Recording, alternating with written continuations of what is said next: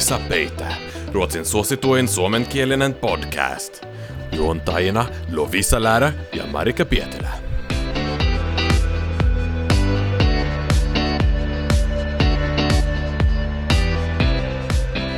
Hei, meillä on tänään toivejakso.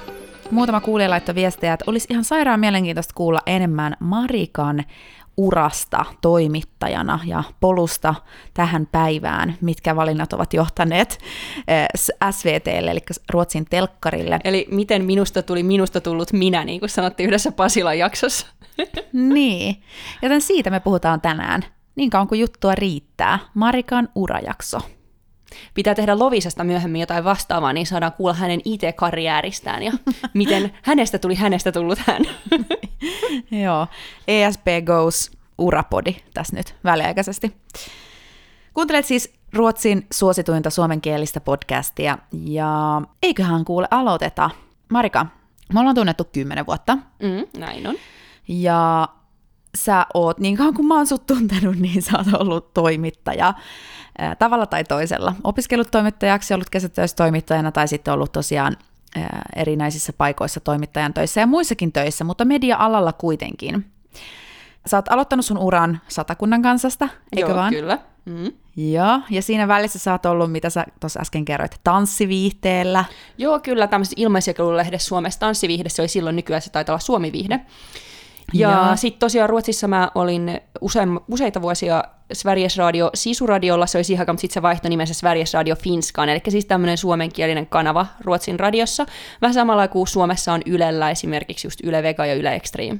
Joo. Ja, sitten ja me oltiin tein... siellä samaan aikaan. Joo, niin oltiin. Hetken Kaikki. aikaa oltiin samaa, kun sä olit meillä kesätöissä. Niin, mä olin, Marika oli mun bossi vähän niin kuin. Joo. Ja sitten, Sitten ei syrjähypyn startup-maailmaan siinä välissä. Totta. Marika on toimittaja, joka on jättänyt mediamaailman ja tullut sinne takaisin. Sekin on mielenkiintoinen urahyppy.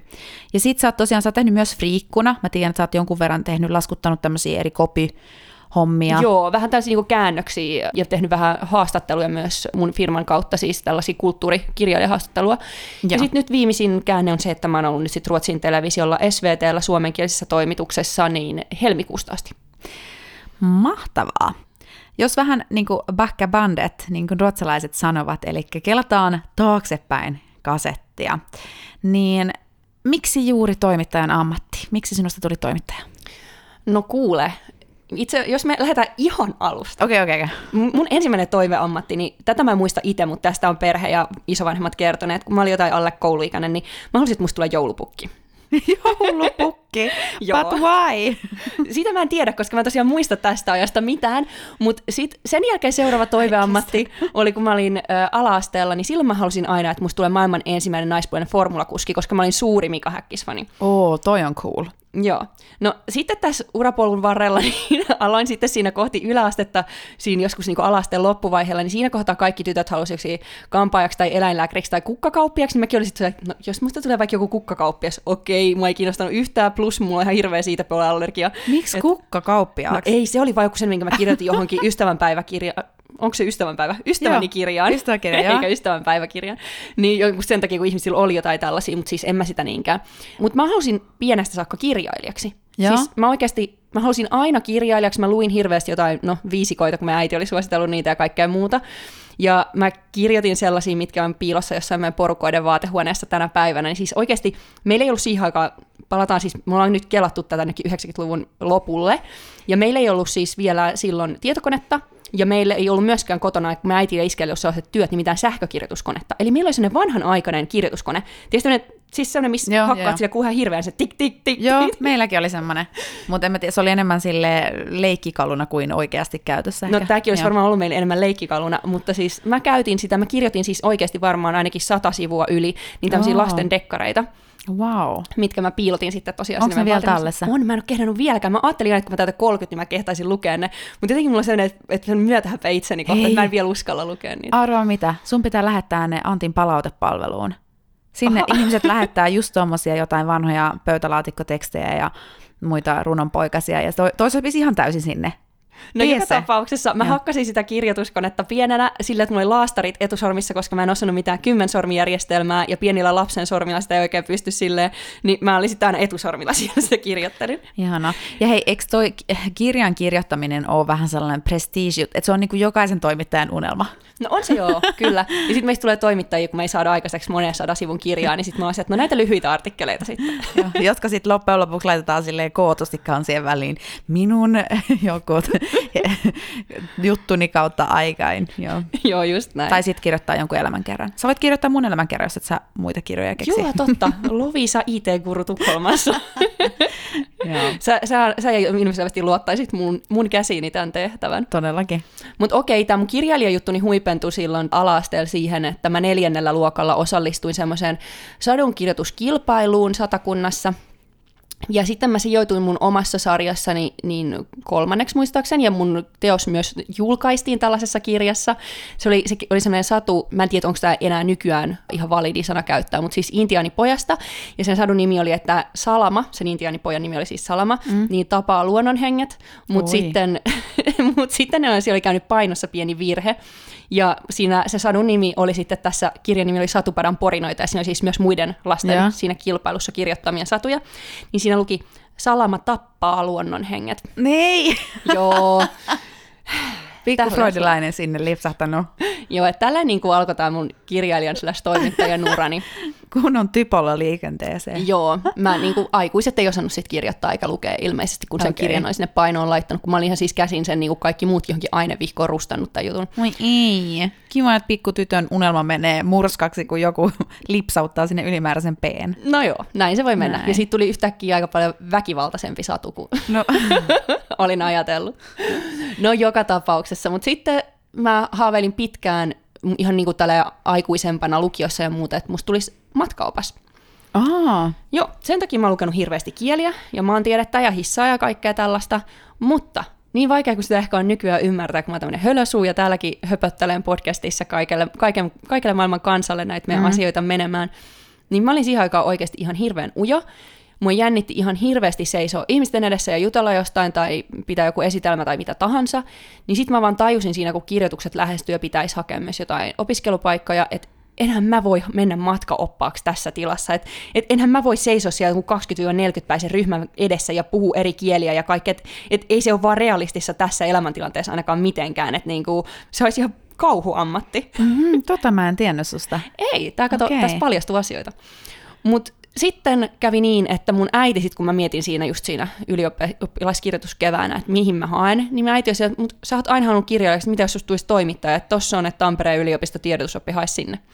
Aa, niin sä oot sitä ikäluokkaa, joka on vielä opiskellut tiedotusoppia, koska mäkin halusin jossain vaiheessa toimittajaksi ja hainkin kerran sinne Tampereen yliopiston journalistiikan laitokselle, mutta silloin se oli just joku journalistiikka ja viestintä tai jotain, ettei sitä enää kutsuttu tiedotusopiksi. Mutta okei, minä vuonna pääsit sisään sinne? Ootas nyt, se, siis kun juttu oli vielä niin, että mä hain sinne kahteen kertaan. Ekana Joo. vuonna mä hain siis myös pohjoismaisiin kieliin, mihin mä pääsin sit silloin heti ekalla kerralla. Mm. Eli mä olin aina ollut just kiinnostunut kielistä, niin kuin totesin. Ruotsi ja Italia oli ihan mun suosikkeja. Niin hain sit pohjoismaisia kieliä lukemaan ja sitten samaan aikaan tiedotusoppiin, mutta mä en päässyt vielä ekalla kerralla tiedotusoppiin, niin mä sitten tein niin, että mä luin tiedotusoppia vähän sivuaineen siinä Joo. sen eka vuoden ajan. Mutta toihan on tosi hyvä väylä sisään, ylipäätään Joo. kun Suomessa on just pääsykokeiden takia.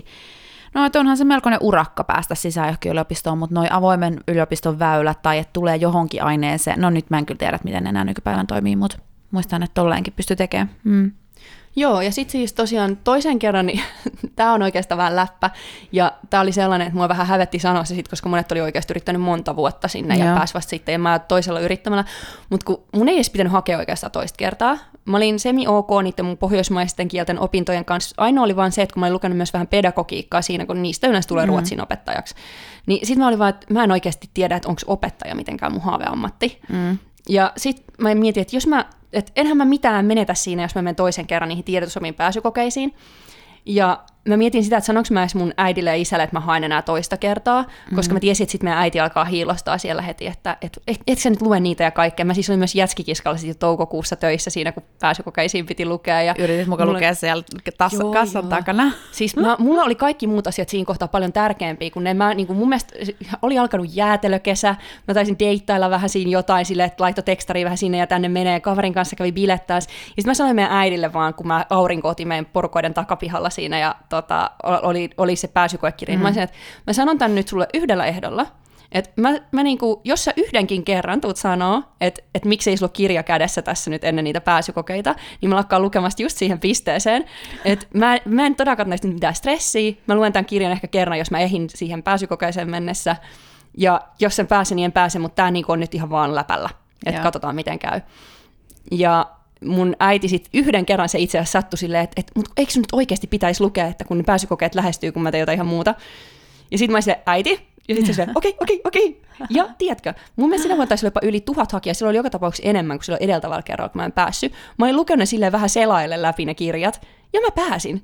Oi. Mä pääsin sisälle. Ja nyt siellä varmaan joku Tampereen yliopiston professori kuuntelee ja menee katsomaan niitä papereita sieltä 15 Onks vuoden takaa. Onko tässä ollut virhe? Mutta mä muistan itekin tommonen siis pääsykoestressi, se oli ihan hirveä stressi. Että mun ei kyllä käy kateeksi enää nykypäivänä niitä lukiolaisia, jotka hakee yliopistoihin.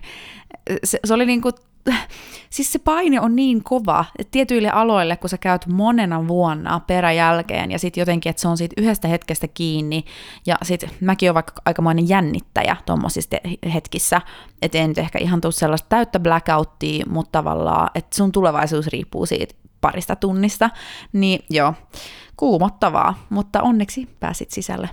Joo, kyllä, ja ehkä tästäkin voi oppia sen.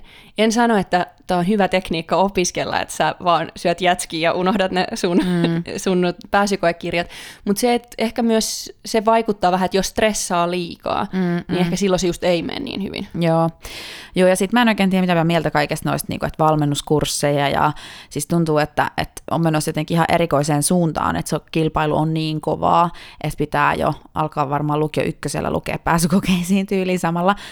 Mutta mäkin muistan, että vaikka mun YO-kirjoitukset, niin mä olin samaan aikaan, koska tarvi rahaa, halusin niinku tehdä asioita, niin mä olin samaan aikaan töissä vaikka koko hiihtoloman silloin, kun olisi pitänyt lukea YO-kokeisiin, niin mä olin töissä koko hiihtoloman 10 tuntia päivässä semmoisessa laskettelukeskuksen kahvilassa yksin.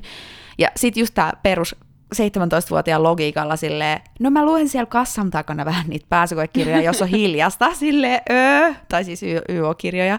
Eihän niinku tosta ollut mihinkään, että joo, ihan hyvin on elämässä mennyt siitä huolimatta, mutta välillä kyseenalaistaa niitä päätöksiä. joo, sepä se. Mutta on se niin myös, että jotenkin toivoisin, että kaikki nuoret pystyisivät myös elämään sitä nuoruutta silleen, kun itsekin mm. koin, että pystyn. Et mulla, oli kyllä, mulla oli aina silleen, että mun, mä en jotenkin mä piletin tosi paljon just mun esimerkiksi ekoina yliopistovuosina mun kandin aikana ja kaikkea, mutta mulla oli aina se, että mä niinku annoin itselleni luvan tehdä sen sit siinä tapauksessa, että mä myös niinku presteerasin hyvin Mm-mm. koulussa.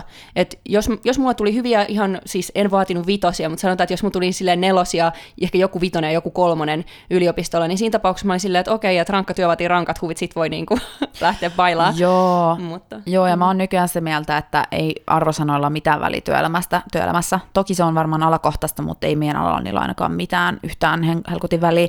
Ja sitten mä oon myös hyväksynyt sen, että mun prioriteetit on ollut, että koulussa on ollut yhtä tärkeää se, sen opiskelun lisäksi niin se verkosto ja sosiaaliset ympyrät, että niillähän tämä maailma pyörii, keitä sä tunnet, keiden kanssa oot opiskellut, ne opiskelumuistot, siis se on se, mitä mä enemmän arvostin tavallaan opintojen aikana välttämättä kuin niitä itse kursseja ja tietyissä tapauksissa. Et, ja siitä mä oon tosi onnellinen, että ei ole koskaan, on ollut hyvä koulussa, mutta ei ole koskaan ollut silleen hirveitä suorituspaineita.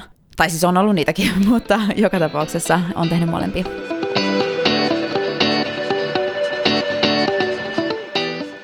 Okei, okay, mm. nyt lähti sivuraiteelle. Mm, mutta sä pääsit tiedotusopille sisään ja opiskelit myös pohjoismaisia kieliä siinä sivussa. Ja, sit ja vähän lähit... kaikkea muuta sivuainekursseja, mitä mä tulin valinneeksi siinä. Ihan kaik... Mulla oli yksi kurssi jopa kansainvälistä politiikkaa, muutama kurssi just tota, kasvatustiedettä, sitten mulla oli vähän Italiaa, vähän Saksaa, oh, joku just. kurssi hissaa, siis mä en tiedä missä välissä mä kaiken ehtinyt. Mutta... Joo, mutta kun on tällaista kurssishoppailua, mulla oli ihan sama, mä luin jotain psykologiaa ja kauppaoikeutta ja ihan kaikkea mahdollista. Mutta sitten sä lähit Ruotsiin vaihtoon, koska siinä vaiheessa me tavattiin. Vuosi oli 2012, eikö Joo, vaan? kyllä, oli 2012. Tämä oli oikeastaan just se, että mä olin ollut neljä vuotta Tampereella, lukenut kahta pääainetta, ja sitten mulla alkoi olla sellainen tunne, että nyt haluaisi tehdä mielellään välillä jotain muutakin.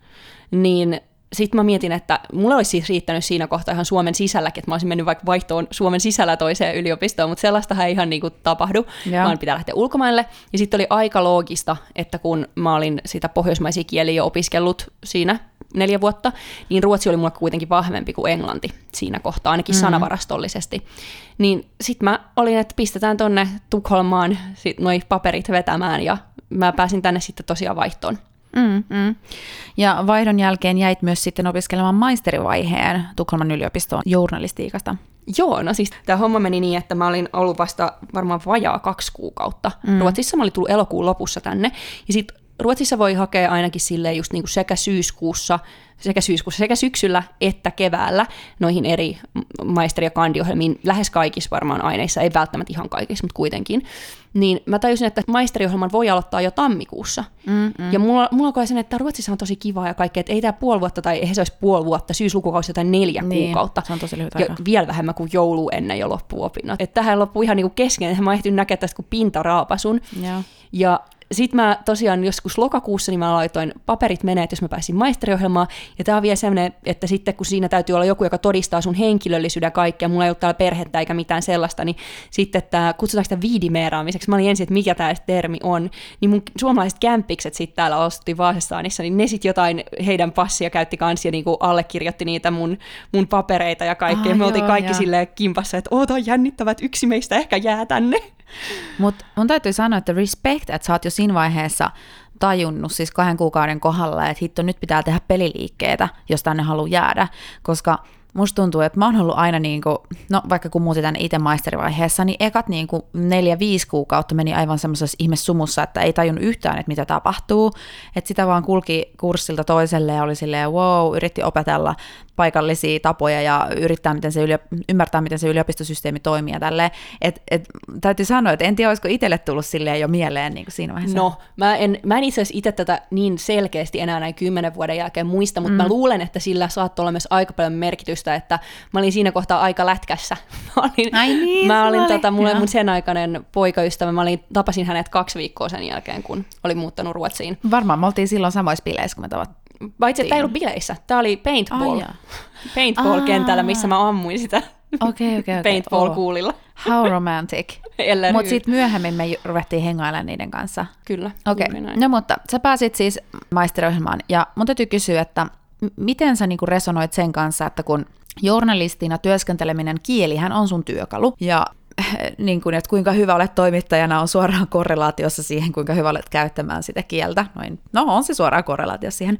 Niin miten sä ajattelit sen kanssa, että sä opiskelet sitten ruotsiksi maisteriohjelman ja ehkä jotenkin yrität saada jalkaa tänne ruotsalaisen mediakentän oven väliin? No ensinnäkin jo mun opiskeluaikoina ja itse asiassa varmaan jo lukioaikoina mä olin kuullut just siitä, että esimerkiksi täällä on suomenkielisiä toimituksia Ruotsissa. Mm. Ja mä olin myös silloin jo eti ekana syksynä, kun mä muutin Ruotsiin, niin mä kävin tekeessä pohjoismaisten kielten kautta, jonka kautta mä olin tullut tänne vaihtoon. Mm. Niin mä kävin tekemään tällaisen jonkun, miksi sitä sanotaan, tällaisen työpaikka-analyysin tai tällaisen Flerspråk i Arbetsplatz. Mulla oli semmoinen joku kurssi yliopistolla, mi- missä analysoitiin jotenkin, että mi, niinku, miten työ jakautuu, että mitä tehdään milläkin kielellä tai mitä tehdään sekakielisesti, jos on yksi, kaksi tai useampi kielinen työpaikka. Mm-hmm. Niin mä kävin tekemässä sellaisella kurssilla niin tämmöisen analyysin tuolla Sveriges Radio Finskalla, si- siellä aikaisella just Sisuradiolla.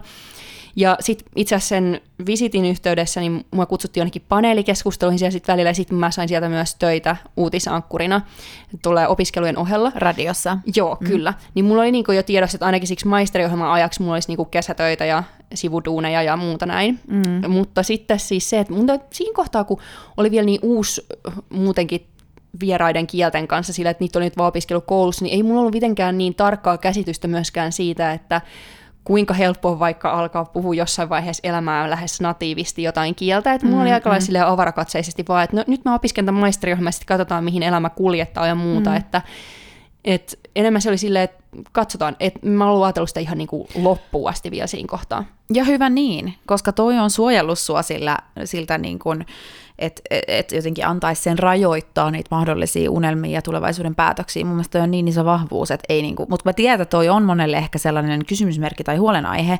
Mekin saadaan jonkun verran jotain viestiä, että miten niin kuin voi vaikka tehdä viestinnän hommia Ruotsissa tai, tai niin kuin, että pitääkö osata sitä, sitä paikallista kieltä. Ja onhan se niin kuin kysymysmerkki, mutta sitä kohden vaan. Joo, niinpä. Et jotenkin jälkeenpäin jopa miettinyt, että kuinka niin kuin jotenkin sitä oli vaan silleen, että no, kyllä elämä kantaa, mutta se olisi ihan älyttömän hyvä. Nykyään ehkä mm-hmm. just silleen, mitä aikuisemmaksi tulee, sitä varovaisempi on ihan kaikkien asioiden suhteen ja näin, mutta... mutta Mikä on niin sääli. On, niin. kyllä. Jep.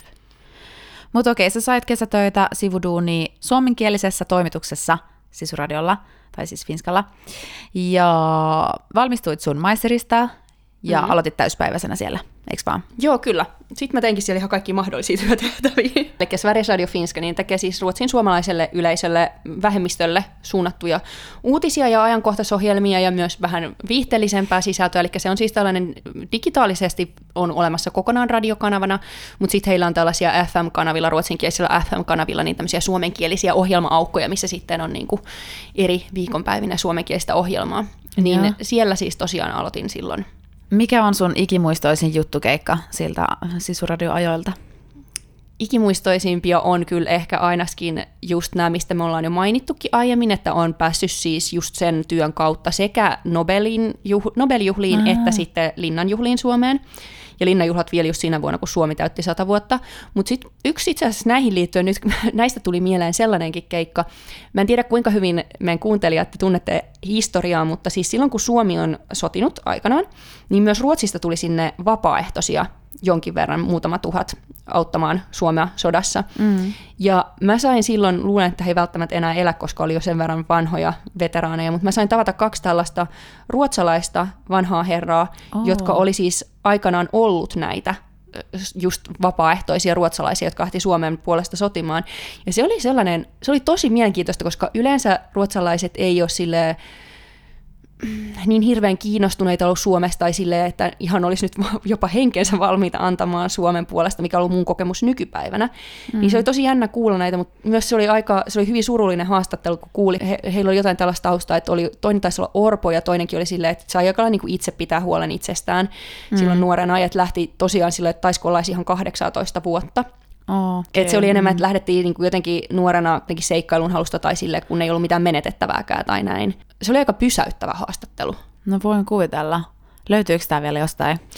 Joo, siis itse asiassa tarkistin tuossa, niin kyllä se löytyy vielä sieltä netistä, kun googlaa jotain, että vapaaehtoiset sota, Marika Pietilä, Sveriges Radio Finska tai jotain muuta vastaavaa, niin sieltä se löytyy. Näkyy piikki Google-hauissa nyt sitten jakson julkaisun yhteydessä. Se on tosiaan ruotsiksi sitten, että se vaan tiedoksi tässä.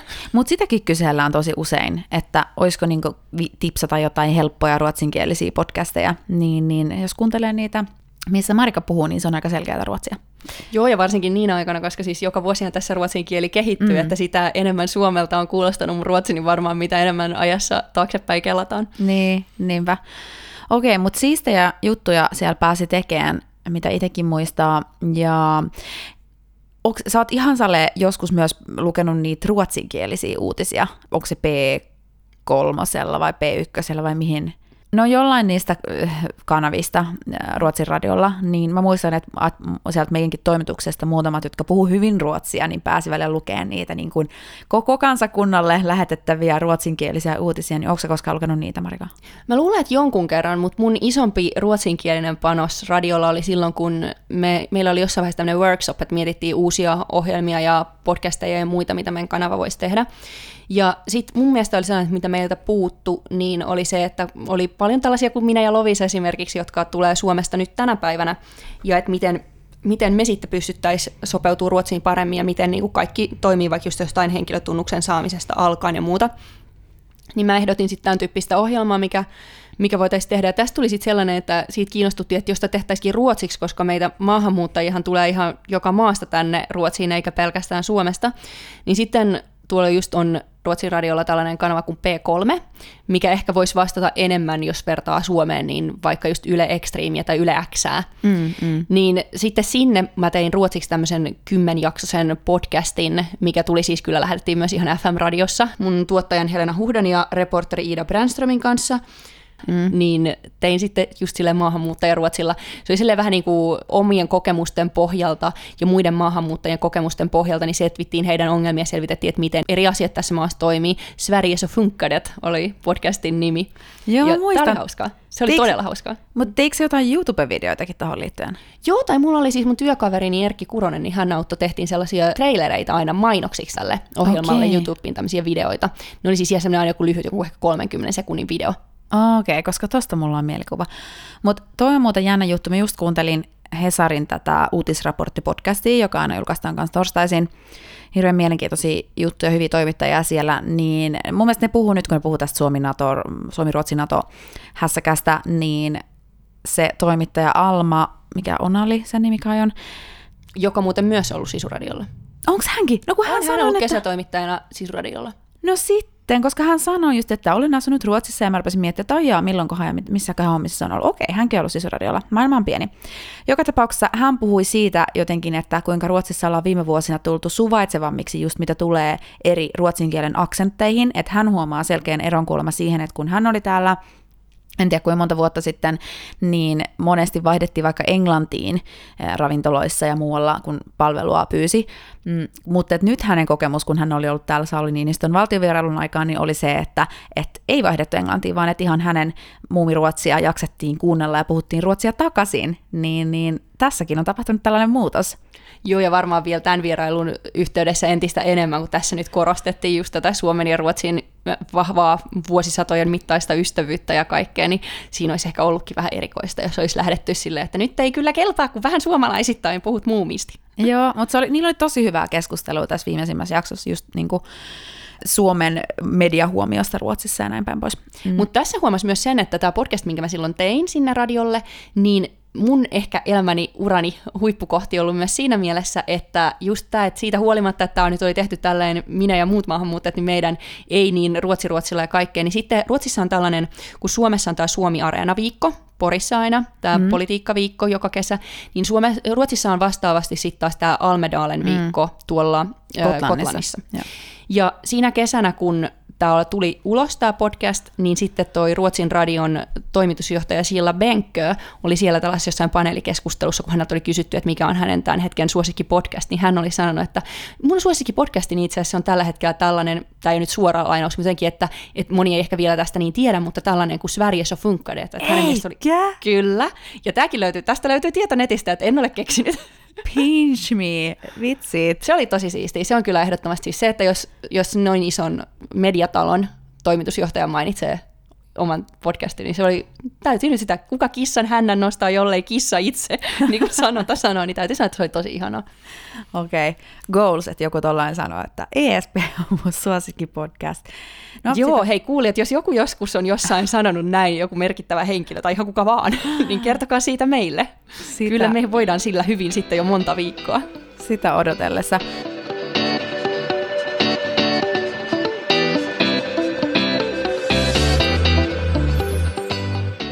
Mutta tästä nyt kuulee ja voi vetää sen johtopäätöksen, että toimittajana pääsee tosi niin kun, yllättäviin tilanteisiin, olisi sitten Nobelit tai linnanjuhlat tai metsäpalot tai mitä ikinä.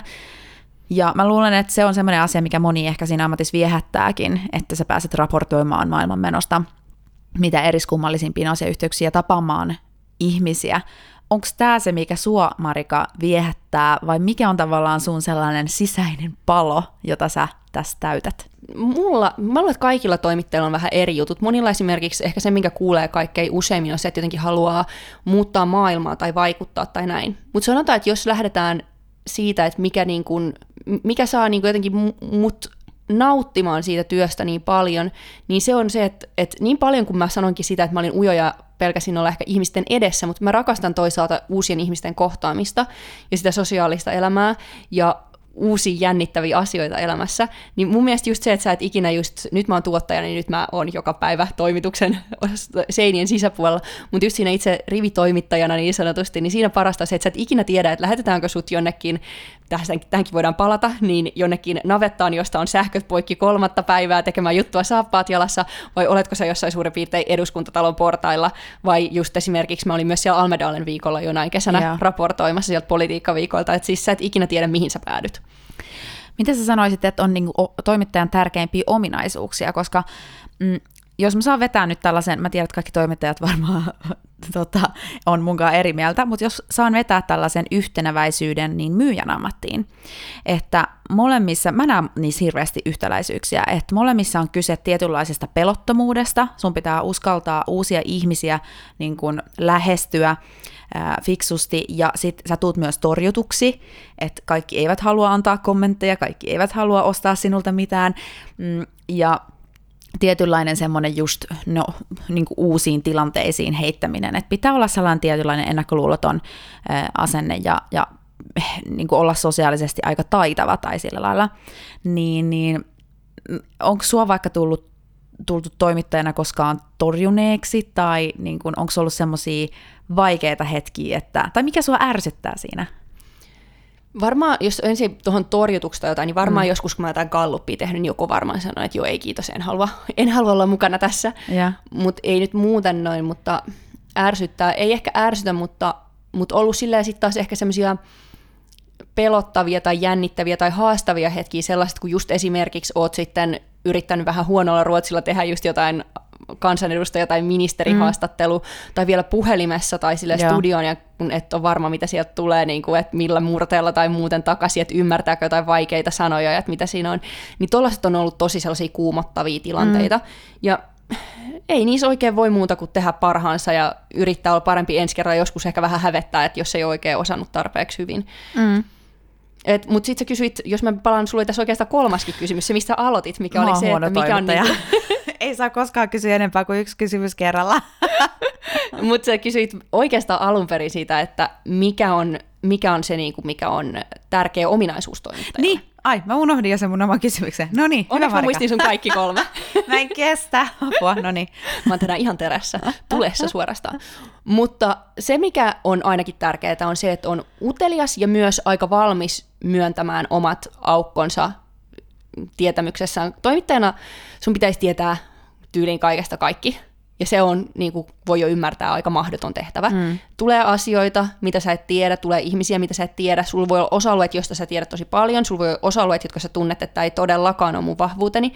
Mutta pitää olla semmoinen niin kuin avoimin mielin ja utelias. Ja ehkä sitten vaan se, että pystyy myös nielemään sen välillä, että okei, nyt mä ehkä mokasin tai nyt ehkä en tiennyt tästä tarpeeksi tai muuten. Mm. Mutta tärkeää on myös aina se, että aina kun mahdollista, niin tekee hyvän taustatyön. Että ei kannata laiskotella, vaan jos sulla on se aika ennen sitä haastattelua, niin ihan oikeasti yrittää selvittää niin, että, että silloin siitä haastattelu antaa, se haastattelu antaa paljon enemmän, kun sä oot tehnyt sen sun taustatyön ja tiedät mm. vähän, että mitä tämä ihminen on ehkä sanonut aiemmin mediassa tai Joo. mitä hän on aiemmin tehnyt elämässään, vaikka työelämässään tai muuta, niin sä tiedät Joo. vähän, että mihin sä tulet.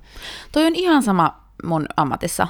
Et kun mä tapaan eri äh, Tukholman IT-päättäjiä, niin et se voi mennä asiakastapaamiseen ilman, että sä oot ottanut selvää tasan tarkkaan niin kun kaiken siitä henkilöstä, kaiken niiden firmasta, niiden uusimmista lanseerauksista ja rahoituskierroksista, ja et keskustelu on paljon antoisampi, kun sä pystyt viittaamaan tiettyihin tapahtumiin, ja, ja niin kun, että se ihminen tuntee itsensä myös eri lailla nähdyksi, kun on tehnyt taustatyönsä. Ja Joo. varmasti monessakin ammatissa tästä on hyötyä, mutta se on että ehkä, ehkä joissain ammateissa vielä enemmän kuin toisissa. On, joo. Ja toimittajalle se on tietysti edellytys siihen työhön niin kuin eri tavalla. Siellä ei oikeasti voi laiskotella. Ehm, muuten tulee huonoa journalismia. Okei, siinä oli hyviä tärkeitä ominaisuuksia. Ja mä luulen kanssa, että just se, kun sanoit, semmoinen tietynlainen nöyryys niiden omien mokien edessä tai niiden haasteiden edessä, että se vaatii sitä, että on tosi tavallaan veres lihalla ja valmis kehittymään, koska mä voin kuvitella, että toimittajana saa myös aika paljon palautetta lukijoilta, kaikilla on joku mielipide, tai lukijoilta, kuulijoilta myös, kaikilla on joku mielipide siitä, mitä sä teet, ja, ja niin kuin, että tuntuu, että, että välillä on tosi vaikea ehkä erottaa sit sitä, mikä on, mikä on henkilökohtaista kritisointia minua kohtaan ja mikä tätä minun juttuani kohtaan. Vai mitä sä oot mieltä? Joo, kyllä. Ja se, minkä huomaan, myös huomasin silloin, kun juonnettiin just Lovisa sun kanssa primetimea, niin, että samalla kun siellä chatissa esimerkiksi saa sitä kritiikkiä, niin samalla sitten taas toimittaja voi saada palautetta. Sitä voi tulla just niin kuin sinne ihan vaan toimituksen sähköpostiin tai ainakin kommenttikenttään, tai joku voi jakaa sun artikkelia, sieltä voi tulla ihan kaikkea mahdollista. Niin se on ainakin itselleni se voi olla silleen, että yksikin negatiivinen kommentti, vaikka sä saisit kymmenen hyvää, niin se yksi negatiivinen ja paremmin mieleen kuin ne kymmenen hyvää. Niin mm. se pitää olla vähän siellä, kun ruotsalaisessa on huin på näsan. Mm. Olisiko täällä ruot- suomeksi joku hyvä vastine? Nahkaa Et, nenän päällä. Niin, silleen, no mutta kasvattaa vähän sen niin kovan kuoren kovan itselleen. Kuoren. Jep. Mm, niin no, mä kyllä luulen, että mulla on kyllä edelleen hyvin pehmeä kuori, kaikki menee niin. läpi, mutta semmoinen, siitä olisi hyötyä, niin mä luulen. Niin, täytyy aina muistaa se, että jos just yksi negatiivinen tai kymmenen negatiivista kommenttia tulee, niin suurin osa niistä, suurin osahan ei laita mitään kommentteja, ne todennäköisesti tykkäs mm, että, että siellä on aina monia tuhansia sit, jotka on tosi tyytyväisiä. Mutta joo, toi on vaikea, koska mä välillä mietin, että mulla on paljon toimittajaystäviä tai ylipäätään media-alalla työskenteleviä ihmisiä, ja se on jotenkin tosi kuumottavaa just se, että, että jos sä teet yhdenkin virheen, niin sit sitä ruoditaan jossain, tiedätkö, Twitterissä tai, tai se lähtee viraaliksi, että tällainen moka tässäkin artikkelissa ja kommenttipalstat paukkuu. Ja mulla oli yksi kaveri, joka teki jonkun aikaa Mä en muista mikä media se oli, mutta se teki tämmöisiä kommenttikentän moderoin, moderoijan tehtäviä. Ja siis sehän oli ihan hirveä, että sä näet niin ihmisyyden nurjimman puolen. Että hän päästi sieltä läpi tietyt kommentit ja sitten suodatti pois ne epäasialliset, niin mun, mun psyyke ei kestäisi tollasta. Jotenkin. Joo, ei. Ja siis just tuon moderointi on itsekin saanut tehdä sosiaalisessa mediassa muuten toimittajan uran aikana joissain kohdissa, ja se on kyllä, siellä, siellä näkee ihan kaiken. On hyvää, on pahaa ja on kaikkea siltä väliltä. Et, mm. Niin, osa meistä ottaa kritiikin paremmin, ja siis kun kaikki kritiikki ei ole mitenkään rakentavaa, mitä tällaisten kautta tulee. Mutta sitten taas se on myös osa kritiikistä on rakentavaa, ja se on silloin aina tietysti hyödyllistä. Niinpä. No vielä tuohon kielenkäyttöön liittyen, että kun sä tosiaan oot tehnyt pääasiallisesti suomen kielellä täällä niitä toimittajan töitä ja tuottajan hommia, mutta myös jonkun verran ruotsiksi ja näin, mutta onko sulle ikinä tullut sellaista oloa, että että jotenkin, että sun uramahdollisuudet olisi niin kuin rajoitettu sen takia, tai että niin kuin koeksä, että voisit vaikka tehdä täysin ruotsinkielisinä toimittajan töitä? Tämä on hyvä kysymys ja tämä on ihan rehellinen vastaus on se, että koen, että rajoittaa aika paljonkin, tai mutta saattaa tietysti olla jonkin verran myös korvien välissä, mutta se, että koska tiedostan, että en puhu natiivi ruotsia, vaikka puhunkin erittäin sujuvaa ruotsia ja kirjoitan erittäin sujuvaa ruotsia, mutta se ei edelleenkään ole ihan natiivin tasolla, niin kyllä se ainakin mulle itsellä on sellainen, että en, e, luulen, että se on osittain totta ja osittain niin kuin vielä korkeamman se oma kynnys, mutta että jos hakisi täysin jonkin ruotsinkielisen, sanotaan ihan täysin niin kuin jonkin vaikka isompiin päivälehtiin täällä, Dagens Nyheter, Svenska Dagbladet, tai sitten vaikka ruotsinkieliselle puolelle ihan toimittajan hommiin, mm. jonnekin er, erityisesti ehkä kirjoittavana toimittajana, Joo. koska kirjoittavana toimittajana se on vielä tärkeämpi. Sehän, kyllähän kaikki tietää, kun suomeksi lukee, että jos se on kirjoitettu ihan siis silleen, että siitä näkee, että ihminen ei osaa kunnolla suomen kieltä, mm, mm. niin siis hetihän siitä tulee sellainen, että pystyykö tämä toimittamaan tähän tekstiin, se oikein luottaa, se ärsyttää pienetkin kirjoitusvirheet ja kielioppivirheet helposti ärsyttää ja pistää miettimään niin sitä ylipäänsä tätä, tämän tekstin vakavuutta ja todenperäisyyttä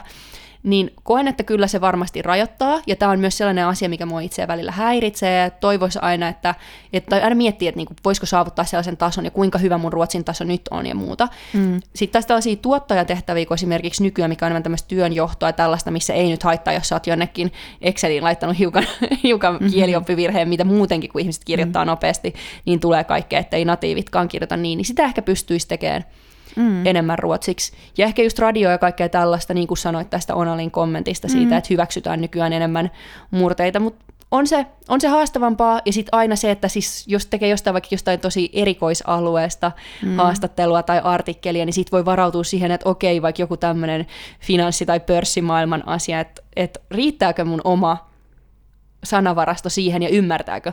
Toisaalta tollainen myös, jos ei ole just siitä alasta niin kokemusta, niin voi olla ihan omalla äidinkielelläkin aika haastavaa, että sitten se on vähän... Niin, niin. Mm. Täytyy vaan prepata ekstra paljon ennen sitä.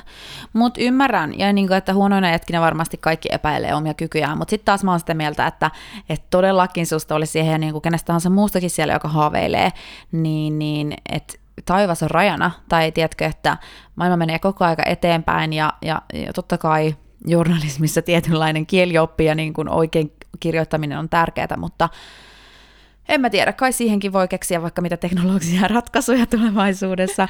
niin, en tiedä toimittaja ammatti on vaan siitä just se, että se on yksi niitä ammatteja, jossa ehkä on kaikkein tärkeintä, että sulla on laaja, monipuolinen mm. sanavarasto, rikas kieli, mm. hyvä kielioppi. Et on suurimmassa osassa ehkä muita ammatteja ei niin haittaa, jos sulla on joku prepositio väärässä paikassa niin. tai sä lausut jonkun sanan vähän hassusti tai, Joo, niin tai meikäläisen. tai vähän erikoista sanaa jossain, mutta toimittajan Joo. ammatissa on aika tärkeää. Joo, koska ne on ne nyanssit, mistä siinä on kyse. Että et, niin kuin ei pelkästään se, että sä kirjoitat kieliopillisesti oikein, vaan että miten, mitä sanavalintoja sä käytät ja näin, koska ne tuo ihan eri tunnelman siihen juttuun. Nimenomaan. Samalla kuin ehkä kääntäjän ammatissa myös. Ja tulkkihan mm. on todella tarkka ammatti. Siinä Joo. voi tulla vielä jonkun diplomaatin tulkkina tai ehkä jonkun, jossain kirurgisessa operaatiossa tulkkina suurin piirtein, niin siinä voikin olla. Joo, siis nyt kun on ollut paljon tässä maailmanpolitiikassa näitä valtiovierailuja eli su- eri suuntiin ja kuumottavia puheluita eri maan miesten niin kuin eri maiden päämiesten välillä, niin mä oon kyllä miettinyt just niitä tulkkeja, jotka seisoo niissä huoneissa mukana ja istuu niissä puheluissa ja kääntää niitä. Ja oon miettinyt se, että vitsi, miten, että tässä on niin kuin oikeasti, että sanoilla on väliä. Joo, ja mulla oli tällainen uusi kokemus tässä ihan nyt viikko pari sitten. Mä tein tuonne Tukholman Suomen instituutille, niin SVTn toimittajan roolissa olin siellä haastattelemassa suomalaista dekkarikirjailijaa Elina Bakmania – ja kun haastattelin häntä, niin tämä, oli siis, tämä haastattelu oli puukattu niin, että instituutin toiveena ja vaatimuksena minulle oli se, että mä haastattelen hänet suomeksi, mutta mä esitän myös kaikki mun kysymykset sen lisäksi, että mä esitän ne suomeksi niin alustuksineen ruotsiksi. Joo. Ja kun kirjailija on vastannut, niin mä käännän nämä Apua. ruotsiksi. Siis ei sille sanasta sanaa, vaan teen sellaista niin sammanfattningat asia lyhyempiä tiivistelmiä siitä, mitä hän on sanonut. Joo. Ja tämä oli kyllä siis, mä olen toisaalta halunnut tosi pitkään kokeilla tällaista Mun mm. mielestä on tosi kiinnostava ja tosi niin kuin ytmainen tosi haastava sille hyvällä tavalla. Mutta on se aika kuumottava, kun sulla vielä siinä yleisö edessä, että sä oikeasti sä oot siellä niiden kaikkien edessä ja muistakaa, että täällä on se pieni ihminen, se Marika, joka aikanaan ei uskaltanut alkaa turistioppaaksi silloin, mm. silloin lukion jälkeen, niin se pieni siellä kuitenkin vielä elää ja möyrii maha, kun oot siellä edessä ja miten tämä menee. Mm. Mutta se meni tosi hyvin, mutta se, että on todella haastavaa, kun sun täytyy muistaa siinä, sä se haastattelijan roolissa, niin samaan aikaan, kun sun pitää tehdä muistiinpanoja ja miettiä, että mitä se toinen puhuu, että sä pystyt tekemään siitä sen lyhennelmän, niin sun pitää myös muistaa se sun punainen lanka, että mihin suuntaan sä oot viemässä sitä haastattelua ja sille, että se periaatteessa, että sä et vaan esitä kysymyksiä, jotka on mm. täysin irrallaan toisistaan eikä kuulu toisiinsa, vaan että siinä on se juoni siinä mm. tilanteessa.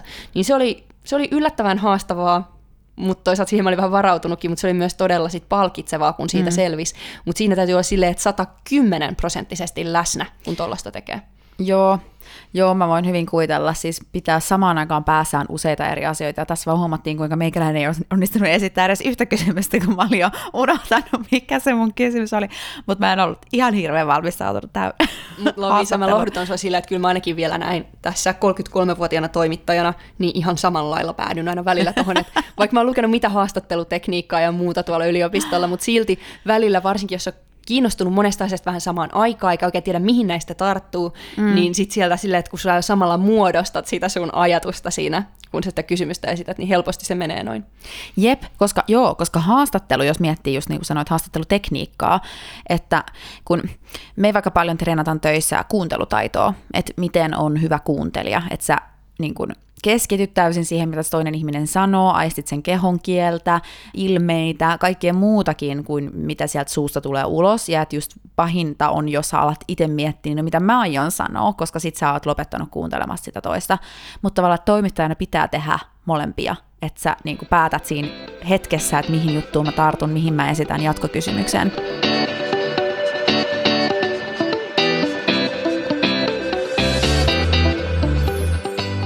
Mutta minkälaista on poliitikon haastatteleminen? Koska musta tuntuu, että niistä ei saa niinku mitään irti. Sieltä tulee vaan ulkoopeteltuja lauseita, ympäripyöreitä.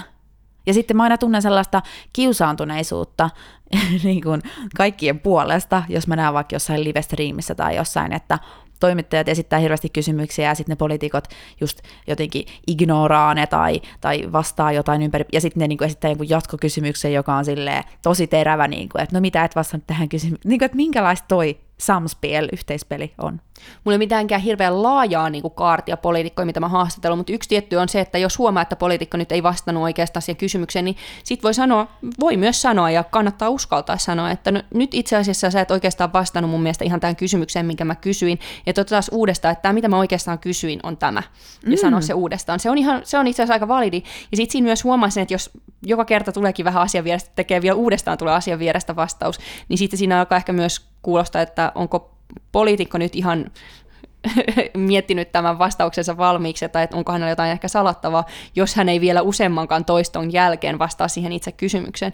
Niin yksi on ihan, että voi toistaa, mutta aika usein poliitikon on, myös aika valmistautuneita haastatteluihin ja on miettinyt jonkun siis hyvän tai huonon, mutta joka tapauksessa valmiin vastauksen siihen sun kysymykseen, kun tulee, että et sä yleensä saa jotain valtiopäiväpoliitikkoa täällä Ruotsissa ihan samana päivänä haastatteluun, ellei se jossain lehdistötilaisuudessa, mm-hmm. ja silloinhan yleensä kysytään niistä asioista, missä siinä lehdistötilaisuudessa jo muutenkin muutenkin on kysymys.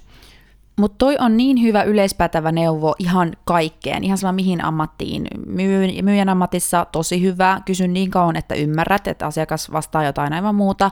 Sitten kun haastattelee työhaastatteluissa ihmisiä, kandidaatteja tai vaikka itse hakee töitä ja sitten haastattelijalle kysymyksen, mä huomaan tosi usein, että se eka vastaus on aina joku tämmöinen niin kirjavastaus, että sä oot opiskellut, että näin kuuluu vastata kysymykseen siitä, mikä on minun heikkouteni.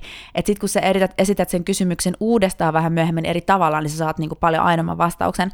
Että toi on ihan totta. Et se, ja sitten tavallaan kun sitä saattaa hävettää esittää se uudestaan, tai ainakin itsellä se on se, mikä välillä estää, että no kehtaanko mä nyt kysyä uudestaan, että sittenhän mä näytän, että mä en ymmärtänyt sitä vastausta tai että mä en jotenkin ole tyytyväinen siihen vastaukseen, mutta se tekee keskustelusta niin paljon hedelmällisempää se, että oikeasti kaivaa siellä, missä on jotain kaivettavaa, eikä vaan tyydy niihin pinnallisiin Ja tässäkin on taas tärkeää se, että on tosiaan valmistautunut niin, että tietää mm-hmm. just siitä asiasta, mistä kysyy tarpeeksi paljon, koska muuten siinä saattaa käydä tietysti niin, että tämä haastateltava osoittaakin toimittajassa ne, ne tiedon aukot, ja sitten se on myös helpompi niin kuin periaatteessa saada se oma kiekkomaalin sieltä toiselta puolelta. Jos... Mm, totta, mm, melkoista peliä, melkoista peliä.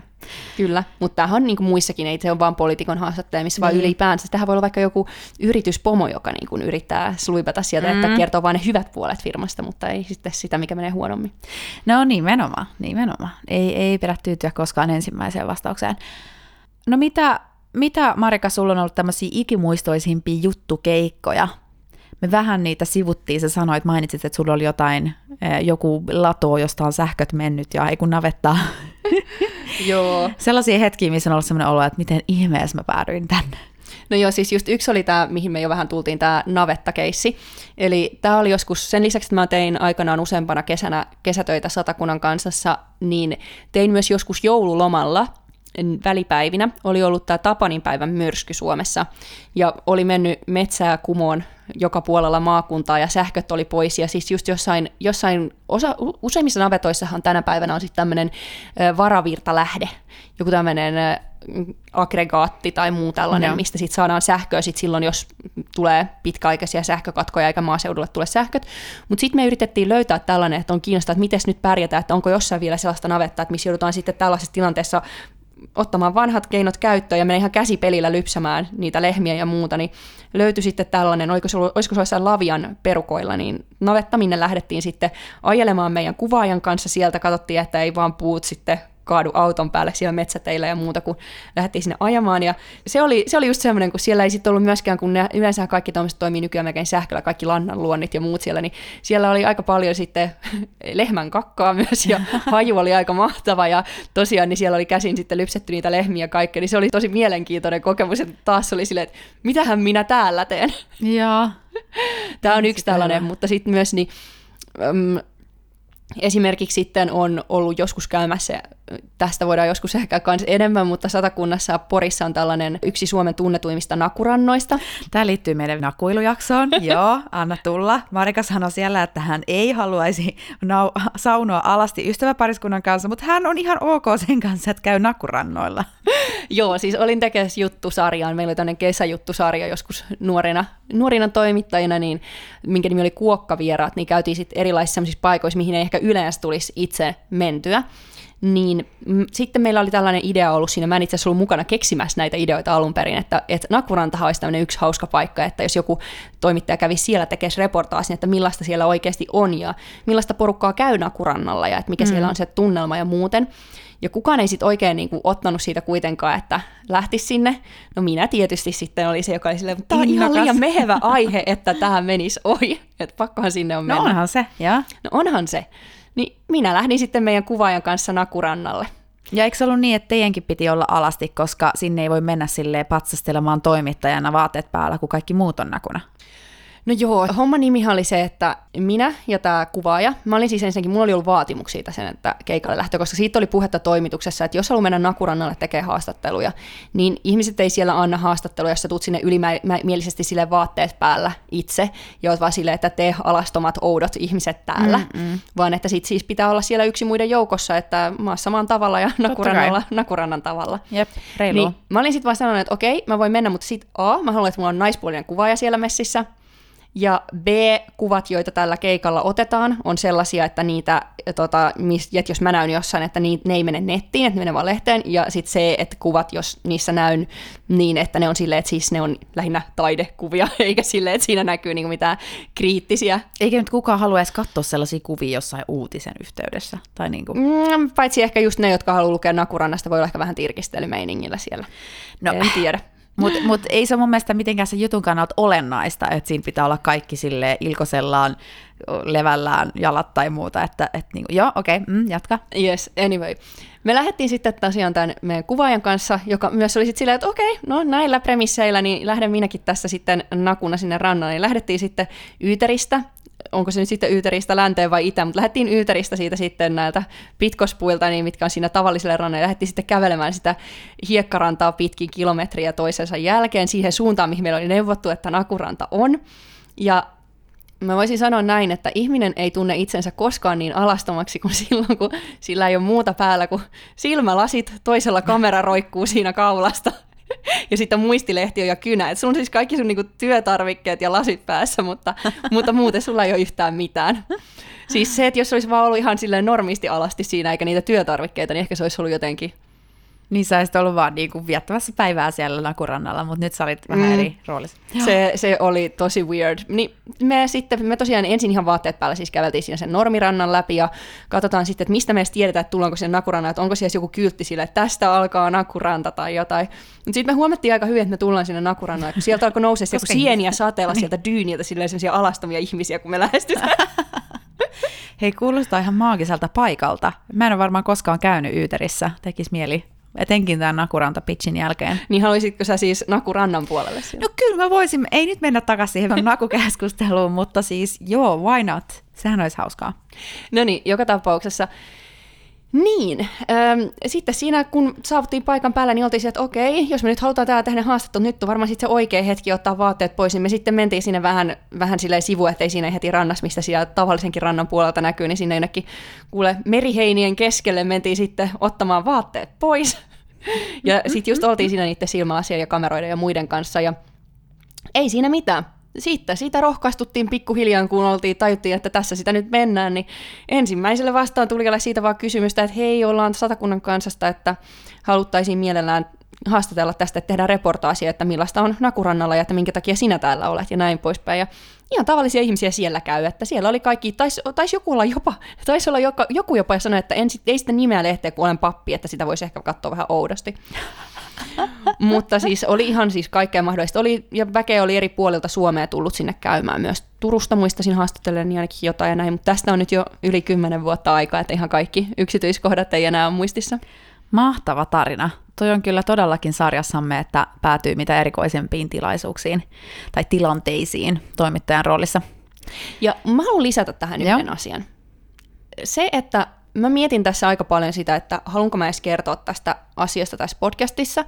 Ja mä myös mietin, kun tätä alettiin tekemään, että kerronko mä tämän nyt sille omana itsenäni tälleen nämä kaikki asiat tässä podcastissa, että aloitan just siitä, että no oikeasti mä halusin tulla joulupukiksi ja ehkä, ehkä mulla ei se isoin syy, miksi mä oon tullut toimittajaksi on just se, että haluan muuttaa maailmaa ja kaikkea, vaikka se on mulle tärkeää, että maailmassa asiat on hyviä, ihmiset voi hyvin ja mm. tämä puoli, vaan että ehkä enemmän, että mä oon ehkä sitten taas se toimittaja, jota vaikka tämä sosiaalisuus ja se uusien asioiden kohtaaminen, se uteliaisuus maailmaa kohtaa ajaa enemmän, mm. niin välillä sitä miettii, että, että onko tämä nyt sitten, onko tämä hyvä mun uran kannalta ja mitä, mitä tästä ajatellaan, jos mä ihan oikeasti kerron näin omana itsenäni, enkä ole silleen se kaikkein vakavin toimittaja, joka kuulostaa samalta kuin Päivälehden pääkirjoitus. Mutta jotenkin mä ehkä haluan avata sitä, että meitä toimittajia on monenlaisia, ja se, että sä voit olla myös ihan tavallinen rento nuori nainen ja nuori mies siellä jossain, eikä sun tarvi olla niin kuin jos sä teet vaikka tekisit politiikkaa tai ihan mitä tahansa vakavia asioita, niin sä oot silti siinä itse. Ja se on ihan tärkeää, että, niinku, että voi tehdä monenlaisia juttuja. Högt on lov, niin kuin Ruotsissa sanotaan, että sekä että. Leveätä ja. Mm. No hei, meidän pää- pääministeri postailee instastoreja fetapiirakoista ja kommentoi influenssereiden kommenttikentissä, että onpa ihanat housut. Ja, kir- mm. ja postaa kesärannan, eikö se asu kesärannassa?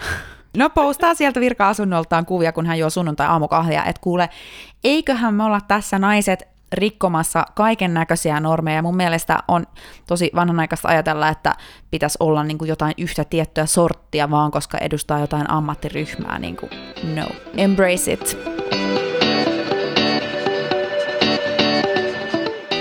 No okei, okay. mä huomaan, että tässä alkaa aika rientää. Minkälaisia tulevaisuuden suunnitelmia sulla Marika on sun urapolun suhteen, että sä oot nyt tosiaan tuottajan hommis tällä hetkellä, ja niin, mistä sä unelmoit?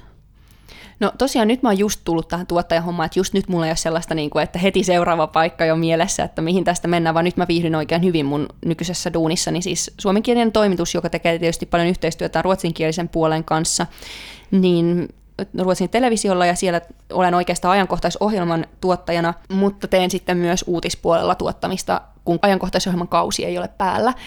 Mutta kyllä mä välillä olen miettinyt esimerkiksi sellaisia asioita, jos jossain kohtaa elämänsä haluaisi tehdä niin kuin vaikka ulkomaan kirjeenvaihtajana. Mm, mm. Voisi olla Suome, Suomen kirjeenvaihtajana täällä Ruotsissa. Sä voit olla ESPn kirjeenvaihtaja. Missä? En mä tiedä. Mutta Göteborgin on Kungsholmenilla. E- Just näin, Kungsholmenin kirjeenvaihtaja. Sitten mä oon tietysti miettinyt välillä sitäkin, että jos siis tämä ei ole nyt suoraan toimittajan uraa, mä en tiedä täsmälleen mitä mä haluaisin tehdä, mutta mua aina kiehtonut monet maat tuolla Keski-Afrikassa. Tansania on ollut semmoinen, mihin mä haluan pitkään. Keniassa mä oon jo ollut matkustelemassa ja kuten mä jossain jaksossa kerroin, niin mä itse asiassa hain aikanaan, mm. kun hain Ruotsin vaihtoon, hain myös jompaan kumpaan näistä maista, en enää muista kumpaan yeah. vaihtoon ja sitten just sinne silloin päässyt, mutta mä haluaisin ehkä jossain vaiheessa elämääni asua vähän aikaa jossain siellä, mm. mutta mä en tiedä, että miten mä sitten yhdistäisin sen mun työhön välttämättä. Ja niin, sitten mun täytyy sanoa, että myös mulle jäi maakuntalehti ajolta sieltä satakunnan kanssa niin tosi tosi hyvät muistot mm. niistä töistä. Että et jos mä joskus muuttaisin Suomeen takaisin, niin mä, vois yhtään, mä pitäisin yhtään mahdottomana, että mä haluaisin jonnekin maakuntalehteen takaisin töihin. Mm. Joskus kun mä olin nuorempi, mä myös ajattelin kaikkea, että mitä jos lähtisi vaikka jonnekin, jonnekin sotatantereelle joksikin sotakirjeenvaihtajaksi tai jotain muuta Huhhuh. tai, tai jotain niin oikeasti aika olla rankempaa, mutta sit, se, ei ainakaan, se ei ainakaan just tällä hetkellä tunnu enää sellaiselta, että ajankohtaiselta unelmalta. Mä kyllä tämän takia esimerkiksi joskus kävin ihan vaan silleen haistelemassa tuulia, että millaista nyt on olla vähän tuollaisissa vaikeimmissa olosuhteissa ja epävarmemmissa paikoissa, niin mulla oli mun entinen just kollega sanomalehtiajoilta, niin joka oli valokuvaaja, niin hän oli tämmöisenä ihmisoikeustarkkailijana Palestiinassa tuossa joskus just kymmenisen vuotta sitten, ehkä vähän vajaa. Ja sitten mä kävin häntä moikkaamassa siellä niin tämä oli sellainen aika ikimuistoinen reissu, kun Israelista tuli Palestiinaan ja kaikki, että joku ei sano oikeastaan sanoa sitä edes, että on ammatiltaan toimittaja, vaikka tämä oli siis ihan vapaa-ajan matka yeah. ja kaikkea, koska se ei ole ihan turvallisin paikka ehkä toimittajalle. Mm.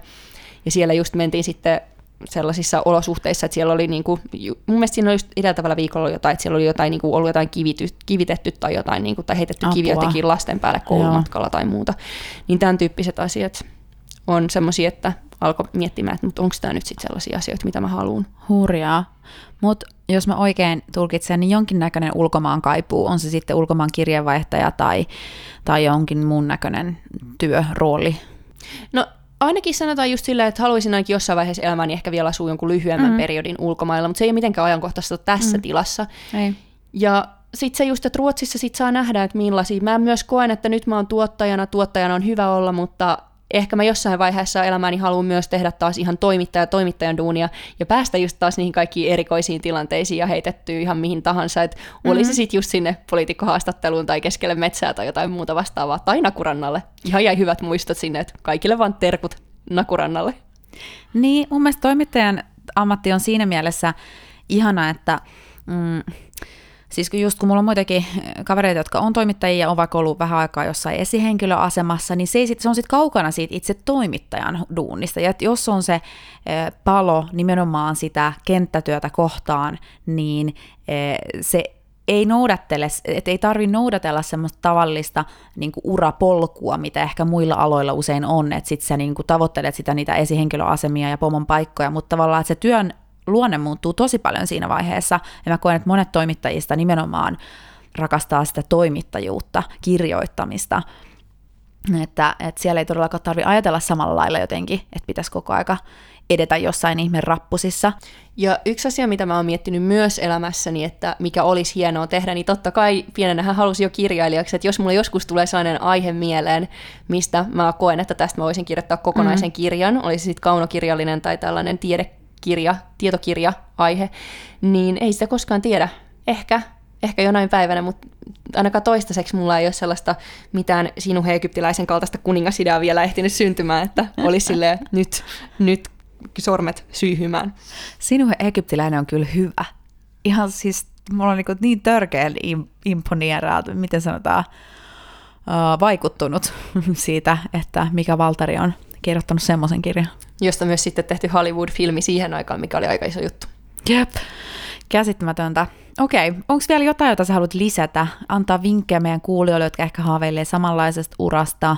No mä voisin ainakin sanoa sen, että kansi ehkä lukea myös sitä ruotsin kieltä, tai jos olet ruotsinkielinen oikeastaan ja suomen kieli on sulla toinen, niin täällä Tukholmassa on oikeasti tosi hyvät mahdollisuudet tehdä kaksikielisestä hommia, niin just radiolla tai telkkarilla, että sellaista, sellaista työvoimaa niin, niin kuin kaivattaisiin vielä enemmän tänne, mm-hmm. jolla on kummatkin nämä kielet ja toimittajan koulutus ja kokemus, että ehdottomasti kansi kesätöitä aina haussa, ja aika usein myös haetaan ihan muutenkin joko lyhyempiä tai ihan koko pitkäaikaisiin vakituisiin paikkoihin, että, että tästä on kuullut noilta muilta toimittajilta, jotka on ollut pidempään noissa toimituksissa, että ennen vanhaan ihmiset osasivat Suomessakin niin paljon paremmin ruotsia, niin oli enemmän hakijoita ja löytyi enemmän niin kuin, ihmisiä, joilla oli oikea kompetenssi, mutta et nyt on vähemmän, kuin ei enää mm, tarvitse mm, mm. ruotsiakaan ylioppilaskirjoituksissa kirjoittaa eikä mitään. Et jos sulla on tämä oikea kompetenssi ja kaikkea, niin okei, voi olla totta kai, että on rajoittavakin tekijä Ruotsissa, jos on enemmän vaikka suomenkielinen kuin ruotsinkielinen, mutta sitten taas niin, jos kiinnostaa just tämän tyyppinen homma, mitä mäkin nyt on tehnyt mm. tässä enimmäkseen, niin miksei? Se on niin kuin oikeasti,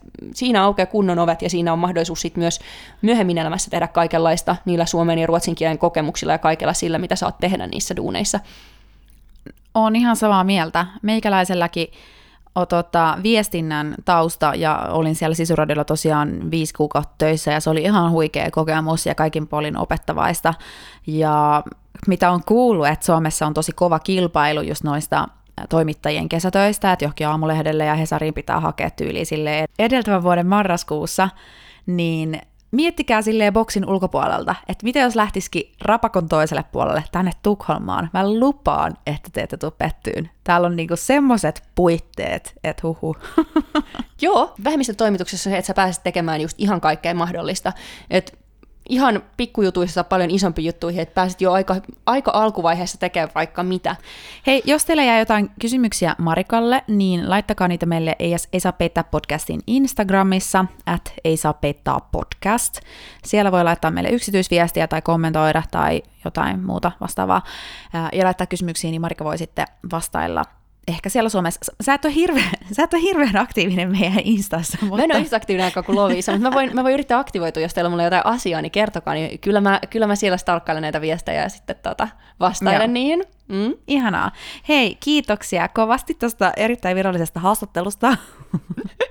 Kyllä, meikki-tutoriaali, että ette multa saa, Lovisa voi hoitaa sen, mutta, mutta voin kertoa vastauksia muihin asioihin. Se on hyvä, että meillä on meidän kummallakin oma tontti tässä. No niin. Yes. Moikka moi! Moi moi!